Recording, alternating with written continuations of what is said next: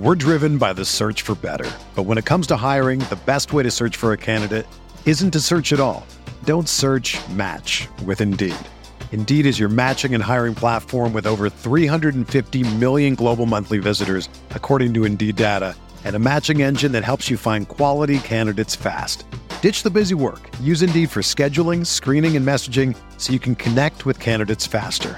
Leveraging over 140 million qualifications and preferences every day, Indeed's matching engine is constantly learning from your preferences, so the more you use Indeed, the better it gets. Join more than 3.5 million businesses worldwide that use Indeed to hire great talent fast. And listeners of this show will get a $75 sponsored job credit to get your jobs more visibility at Indeed.com slash BlueWire. Just go to Indeed.com slash BlueWire right now and support our show by saying that you heard about Indeed on this podcast. That's Indeed.com slash BlueWire.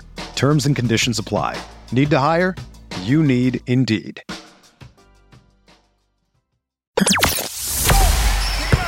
The hottest Knicks tape you'll find online. Knicks all day. We bleed blue and orange. This is Knicks Fan TV, your one-stop shop for the ultimate New York Knicks fan experience. Throws it down. News, rumors, debates, post-game live streams featuring live callers. Let's go Knicks, baby! And now, your host, CP, the NY Fanatic. Here we go. It is an absolute honor and a privilege to have one of the true legends of our time join me for an interview. A man who has achieved a great deal on the hardwood as well as off the court in the field of academia. Dr. Dick Barnett is a two time NBA champion with our New York Knicks, known as one of the unsung heroes of that 1970 championship team, also winning a championship with the Knicks in 1973, an NBA All Star he also holds a PhD from Fordham University, a longtime teacher at St. John's University in the field of sports management. Dr. Dick Barnett joins us today. Dr. Barnett, thanks for joining us. How you doing today, sir? It's great to be with you, uh, Casey. Looking forward to uh, uh, speaking with many of the fans of of the New York Knicks. Absolutely, sir. Thanks again for joining us. And and starting with your, your early career, you picking up the game started with a ping pong balls and a tin can. Is, that true? Can you elaborate on that? Uh, that? That's true. And really, as I look back on it, uh, it really helped me with, with my balance and, and, and with my touch. You grew up in Gary, Indiana. And as you matriculated through the game, you would attend, you, you had some epic duels with Oscar Robertson. You would end up attending Tennessee A&I, which became Tennessee State University. At, at what point did you realize you were going to go all the way and pursue a career in the NBA? At what point did you feel like you were good enough to make it? Uh, well, I, I, was like uh, most young black men at that time, and I wanted to uh, try to get to the NBA. And basically what, what transpired over the years, my uh, uh, abilities on the playground became known at the Roosevelt High School in Gary, and they uh, they marvel. They say, well, if, if you can put a ping pong ball in a tin cup, you, you should be able to do something with a basketball. And, and really, my career really took off after that and going to Tennessee State, and young people really can't appreciate that. I was at Tennessee State in in the midst of uh, the grip of segregation. Maybe you have read about George Wallace, mm-hmm, mm-hmm. the White Citizens Council, uh, Lester Maddox, uh, all of that comparable uh, to the proud boys uh, of, of today's era, where every young black male's life was in jeopardy just walking the streets of Nashville, Tennessee. I played in an era where there was no public accommodation. There were white signs and black signs to use the public restroom. So all of that was transpiring. I really didn't want to leave that out because it's so relevant to what is happening today with Black Lives Matter. They have taken taken up the baton of what we were doing 50 years ago and, and trying to uh, uh, regain their personhood, personhood and humanity like we were. Okay. Basketball was certainly your passion, but did you also feel like it was sort of an escape from that reality where outside of the court you're viewed as sort of less than human you know less rights less privileges than others did, did you sort of view the game as, as an escape well well it, it was an escape but but uh, you, you got to understand in those days and uh, particularly as a black athlete uh, many thought that all, all you were capable of was running, jumping, and competing. They, they didn't think that you could uh, enter a, a classroom on a academic basis and and and and and pursue your dreams beyond basketball in that manner. And and, and if I could, can can I uh, tell the the Knicks fan, perhaps they've heard this before. I, I went to the court when I was in high school. I went to the court every day, honing my skills so I could make them pay. There were no off days and time to relax. My moves and my touch had to be exact. Four to five hour cases that I put in, rain, sleet, and snow was part of the toll. At the end of this ritual, my game was bad. My skills were complete. Everybody could be had. I was the talk and toast of the town handshakes, publicity, and offers abound. But my dedication, Casey, had a regrettable flaw. My classwork was shoddy, and it was mostly my fault. So let, let, let me tell you what really changed my life around mm-hmm. playing basketball one of the most fortunate things that happened to me, and, and, and it seems counterproductive, but it was very positive. I ruptured my Achilles tendon. The chickens came home to roost at Madison Square Garden, October the 12th, 1967, when I ruptured my Achilles tendon and they took me to the dressing room, Casey, and the doctor said, You might not ever play any more professional basketball.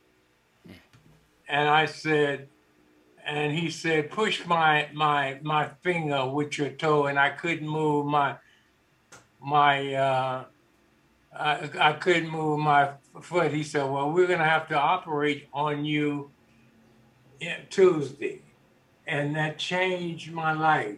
Before, basketball was my mistress. Hmm. Education became my lifelong romance after that. And so, with that, is, is that how you pursued uh, you know, academic excellence with that same vigor that you pursued excellence on the court? No, no, no question about it. I went back to school and got a, a, uh, and, and I, I, I'm, I'm not a graduate of Tennessee State. I went back to school in the summer and, and received my bachelor's degree from Cal Poly of Pomona. I received my uh, master's degree from New York University and I received my doctorate degree from Fordham uh, University. And what I wanted was an opportunity to be in the classroom like everybody else and prove that academically I was as sharp as anyone else.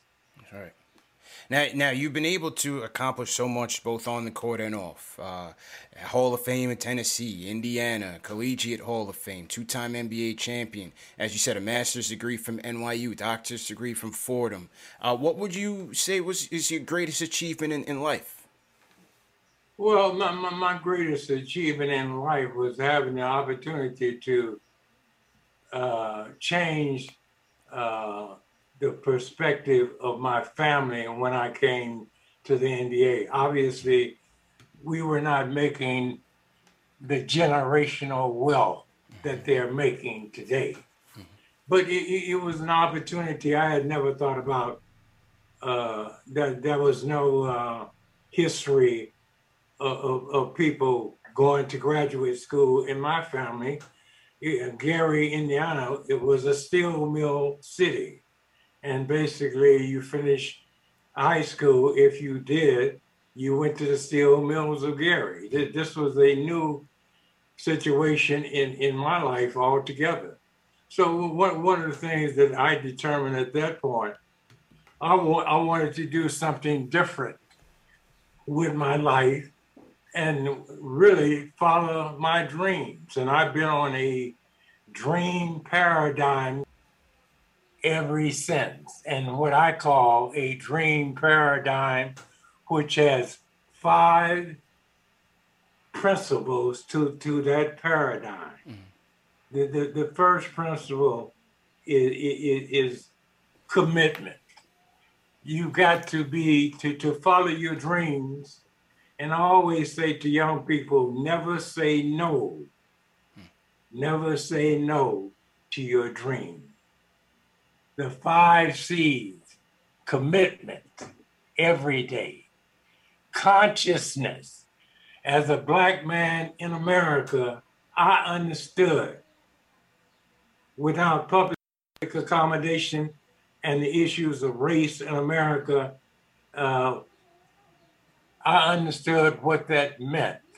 So I developed what I call the dream paradigm consciousness commitment, conviction, courage, and control. Following those principles every day, reinforcing uh, my dream uh, to, to, to never give up hope in terms of what I wanted to achieve in life. And then ultimately, taking that paradigm out to young people because there have been so many blood, sweat, and tears mm-hmm. for me to get where, and I stand on a number of people's shoulders. Frederick Douglass, Douglass Martin Luther King, Fannie Lou Hamer, a number of people. We stand on the shoulders to carry this forward and now we're we're in the in, in the midst of George Floyd and his trial. We're driven by the search for better, but when it comes to hiring, the best way to search for a candidate isn't to search at all. Don't search. Match with Indeed. Indeed is your matching and hiring platform with over 350 million global monthly visitors, according to Indeed data, and a matching engine that helps you find quality candidates fast. Ditch the busy work. Use Indeed for scheduling, screening, and messaging so you can connect with candidates faster. Leveraging over 140 million qualifications and preferences every day, Indeed's matching engine is constantly learning from your preferences, so the more you use Indeed, the better it gets. Join more than 3.5 million businesses worldwide that use Indeed to hire great talent fast. And listeners of this show will get a $75 sponsored job credit to get your jobs more visibility at Indeed.com slash BlueWire. Just go to Indeed.com slash BlueWire right now and support our show by saying that you heard about Indeed on this podcast. That's Indeed.com slash BlueWire. Terms and conditions apply. Need to hire? You need Indeed. What would you say, and, and, and you mentioned some you legendary figures of, of, that time, especially in the sports world. You know, you had Bill Russell, your, your counterpart, Jim Brown, and Ali being so outspoken during that time. It seems like the, the generation after that, the Jordans and the Magics maybe shied away a little bit, maybe fearful of being ostracized or losing endorsements and, and hurting the brand. But it seems like today's athlete now, as we switch gears to LeBron and Carmelo Anthony, D- Dwyane Wade, seems like they're willing to be a bit more outspoken and, and, and come out and, and take a stand. What would you say to today's athlete in terms of how they should be participating in, in, in activism? Well, well I, I, I admire what they're doing, and also I admire uh, what the uh, the commissioner, the, the, commissioner has done. He's taken up the uh, the link of what uh, David Stern uh, had done 30 years before, and Adam Silver has taken up there and gone steps ahead. So, uh, in, in the bubble, Black Lives Matter was everywhere, and, and that's where how it should be. Those are are, the, are the real issues that have to be confronted, particularly with voting and all the other issues that are on the table today. In fact, democracy uh, is, is, is in jeopardy with, with a number of things transpiring. On the, the 1970 championship team, a lot of fans or, or, historians would, would call you one of the unsung heroes, one of the underappreciated teammates on that team. But they also consider that 1970 team the ultimate team. What did you feel like your role was that team to help them win it? Well, my, my role was just, you know just just to perform as I had always performed. You know, I was uh, you know, I, I, was a consistent scorer, played defense, and uh, everybody on, on, the team at that time, Clyde, uh, Willis, uh, you know, we every, everybody could everybody could work together. We had guys coming off the bench, Cazzie Russell, Mike Riordan, uh, uh, Dave Stallworth, uh, we, we had a number of guys that, that made a substantial contribution to what uh, New York basketball was, was all about at that particular time. When, when we look at Willis Reed's epic comeback and come out of the tunnel in Game Seven, do you remember what what you felt like, how, how you felt, or the, the overall atmosphere of Madison Square Garden? Well, we, we, we knew that Willis was, if he could walk, uh, he was going to play. So, uh, so we, we, we were not astounded uh, because he came. obviously, he, he played a tremendous positional defense on on Wilt, and and I, I think if I if I recall, I, I think uh, Willis made the first two baskets. He did. Uh, mm-hmm uh, is there? Yeah, yeah. he, he, made the first two baskets. I, I, don't think he scored after that, but he didn't need to. Clyde had a a, a, a world-beating game at that particular time. Uh, so you know, it was something that uh, we had been trying to achieve uh, for years, and when the Boston Celtics dominated uh, professional sports and professional basketball. Obviously, with uh, Bill Russell and Sam Jones and Havlicek and KC. I mean, they there and and Auerbach. Obviously, it was a great coach uh, for the Boston Celtics. Speaking of Clyde, he he noted you as as his idol when he came to the Knicks. Uh, what was your relationship like with Clyde, and, and how was he as, as the floor general of, of those teams? No, our relationship was great. Yeah, in, in fact, I, I, think Clyde could appreciate. I, I was about almost uh, uh, not quite ten years older than than than Clyde, and obviously, I was I was very uh, um, holistic, you might say, in in taking care, uh, care of myself physically, trying to stay in shape, never uh, smoking or mm-hmm. taking drugs or, or, that kind of stuff. Just taking care of your body. And and, and I told Clyde, you know, this is what this is what you need to do. You you you all you already have the tools to be a great player, and, and you you've been around a long time, taking care of yourself, and and and uh, uh, work, working with others, and, and obviously that that's what transpired. Uh, when when you won the championship in 1970, over the course of that time, even even prior to, there was so much happening in the world. You, had the Vietnam War and so many leaders beca- assassinated between JFK, MLK, uh, Malcolm X, you know, Fred Hampton, Medgar Evers, and so on. Did you feel like you, you accomplished much more given the divide that was going on outside of, of the court?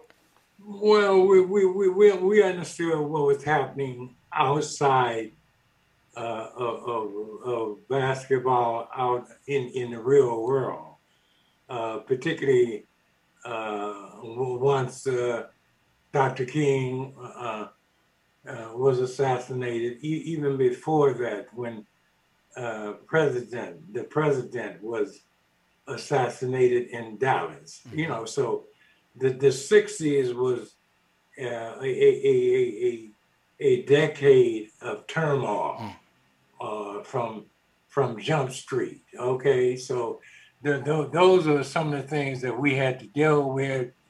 We, we understood that. And, and let, let me give the Knick audience something else to chew on. Mm-hmm. When we won uh, three consecutive uh, NAIA championship, and people say, "What, what is the uh, NAIA uh, what what does that stand for? That is the forerunner of, of the NCAA tournament and the NIT. The first year when we won the NAIA, uh, our coach, John McLendon, legendary coach, he was at the elbow of Naismith in Kansas. Okay, he went to Kansas. Mm-hmm. He was at the elbow of Naismith. So uh, John McLendon said, We want to play Bill Russell. And, and you have, we want to play them, NCAA. Mm-hmm. We petitioned to play in the NCAA. Mm. They said, Well, you can't come to the NCAA. We've never had a all black team mm. at Madison Square Garden. Okay, so we went back the following year. We went back the following year to the NAIA and won it for the second straight year. And uh, we'll petition again to come to the NIT at Madison Square Garden. And the garden said, We don't accept black teams at Madison Square Garden. So we went back for the third time.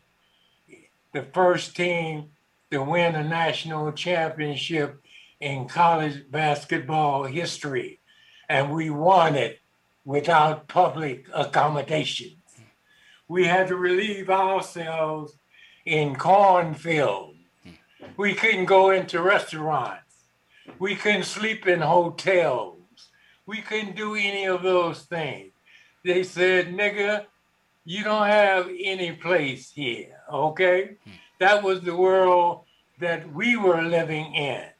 The world that young people today understand when they deal with Facebook mm-hmm. and and and all and and those type of platforms. We had to live the real world, the real world. When Dr. King had to go to jail, and the jailer come in and said, "Your first name is nigger. Mm-hmm. Your your your second name is boy." So you know those were the issues that we had to deal with. The second time we won the championship, we got on the plane coming to Nashville, Tennessee, they had called up and said in Kansas City, a bomb has been put on that airplane. You better come back to Kansas City as quickly as you can. The airplane pilot said, as soon as we hit the ground, don't go for your baggage or anything. We've got to get out and slide down and get out of here as quickly as we can. When we did get out and get back to Nashville, a bus was waiting on us to go to downtown Nashville to sit in, to sit in so we could stand up for the Constitution uh, that the forefathers who owned slaves and couldn't live up to their own words. So, you know, those are the things that I like to talk about because the, it, it, it becomes part of what I call the dream paradigm. Let your hopes and dreams take to take you to where you want to go.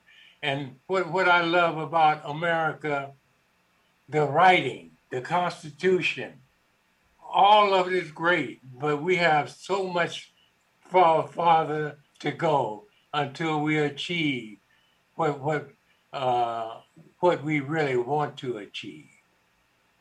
And it seems like those those times, uh, those times of, great adversity, was was a source of strength for you, right? In, in pursuing no, no your in pursuing it. your dreams. I, I had a un, un, unquenchable a unquenchable thirst to live my dream, a unquenchable thirst to live my dream. And that's what has transpired. I still have dreams. And one of, the, one of the major dreams I have, there's the Dr. Richard Barnett Foundation. Mm-hmm. And, and, and, and we're dealing with sports, we're dealing with business, we're dealing with education, and technology to, and really talking to young people and trying to inspire them to live their dream as we hand that baton off to them. So we, we're, we're looking to do a number of things. I've been in contact with uh, President Dolan at Madison Square Garden. And one of the things we're excited about, the Knicks have become uh, and and I'm sure the fans can appreciate this. Very representative and competitive this year. Yeah. What's been your thoughts of this current Knick team? Well, they, they, they've got young played, and, and, and with, uh, with, with the coach, um, uh, he's doing an excellent yeah. job. He's playing tremendous defense, and, and uh, uh, and I, I, I don't think I, I don't think they're a championship team, but I think they're they're on their way, and with the right choices in the future, I, I think they'll they'll be right back in the running in the in the coming years. A couple more questions for you. Uh, the fallback baby jumper nickname. who, who bestowed that nickname on you, and where did it come from? that, that, that, that's from the playground. I knew when I shot it was going in, so we could fall back. Okay, fall fall back, baby. exactly. To to now add this to that soliloquy. Mm-hmm. Too late. Fall back, baby. Never to be duplicated. You know that was one jump shot that you to this day you do not see that jump shot emulated in the NBA totally unique to Dr. Dick Barnett. Last question for you, Dr. Barnett. How would you like to be remembered? What, what will be the, the legacy of, of Dr. Dick Barnett?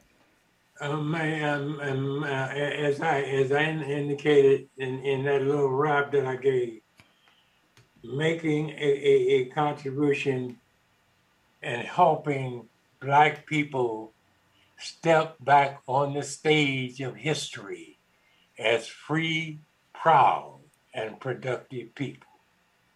Dr. Dick Barnett, I, I thank you so much for your time. uh, for all your contributions to this society, both on the court and off the court. Uh, going through, as you said, some of the toughest times in our history, and, and keeping your head held high and achieving, nevertheless, always pursuing your dreams. Uh, those five principles this is definitely something that, that I'll be writing down and, and taking forward as I pursue my passions as well. So uh, I absolutely um, and and grateful uh, for your time today, and hopefully we can get involved with the foundation down the road and, uh, and the fans as well. Casey. Look, looking forward to working with you. Thank you so much, sir, and, and enjoy the day. Thank you.